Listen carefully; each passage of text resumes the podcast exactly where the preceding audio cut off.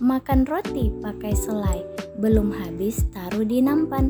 Podcast ini akan saya mulai. Selamat mendengarkan.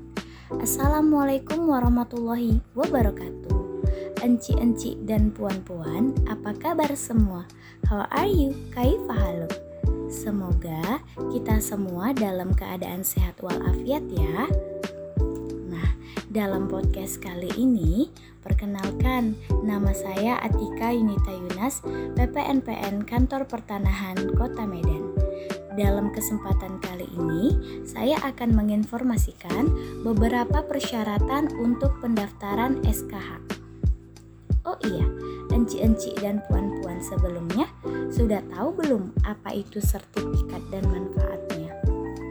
Kalau belum tahu, di sini saya akan menjelaskan apa itu sertifikat dan apa manfaatnya. Baiklah, sertifikat adalah bukti kepemilikan dan hak seseorang atas tanah atau lahan dan yang paling penting, sertifikat tanah hanya dikeluarkan oleh Badan Pertanahan Nasional ya guys dan manfaatnya untuk memberikan kepastian hukum dan perlindungan hukum kepada pemegang hak atas suatu bidang tanah. Berikutnya, untuk menyediakan informasi pihak-pihak yang berkepentingan, termasuk pemerintah, agar dengan mudah memperoleh data yang diperlukan. Berikutnya, untuk penyajian data kantor pertanahan atas peta pendaftaran daftar tanah, surat ukur, buku tanah, dan daftar nama. Kemudian, untuk terselenggaranya tertib administrasi pertanahan dan juga sebagai aset dapat dijual, digadai, menjadi jaminan bank, disewakan, hingga diwakafkan. Baiklah, kita masuk ke persyaratannya yuk. Syarat pendaftaran SKH. Yang pertama, fotokopi leges KTP pemohon. Yang kedua, fotokopi leges kartu keluarga pemohon. Yang ketiga, fotokopi leges KTP jiran tetangga.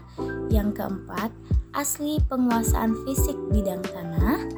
Yang kelima, asli SPPT PBB tahun berjalan. Yang keenam, fotokopi leges SPPT PBB tahun berjalan. Yang ketujuh, asli peta bidang. Delapan, asli SK BPN. Sembilan, asli alas hak atau surat tanah yang dimohonkan. 10. Asli dan fotokopi leges dokumen pendukung lain alas hak lainnya. 11. Asli BPHTB atau Bea Perolehan Hak Atas Tanah dan Bangunan 12. Fotokopi leges BPHTB 13. Asli PPH dan surat validasi PPH 14. Fotokopi leges PPH dan surat validasi itulah beberapa persyaratan yang harus enci-enci dan puan-puan lengkapi untuk pendaftaran SKH. Nah, tunggu apa lagi? Ayo daftarkan, datang langsung ke kantor pertanahan Kota Medan. Jangan melalui perantara atau calo ya.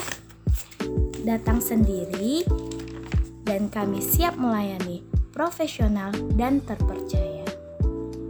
Akhirul kalam, jalan-jalan ke pajak melati mampir belanja, membeli kuaci. Cukup sekian podcast kali ini. Semoga kelak bisa bertemu kembali. Dadah. Assalamualaikum warahmatullahi wabarakatuh.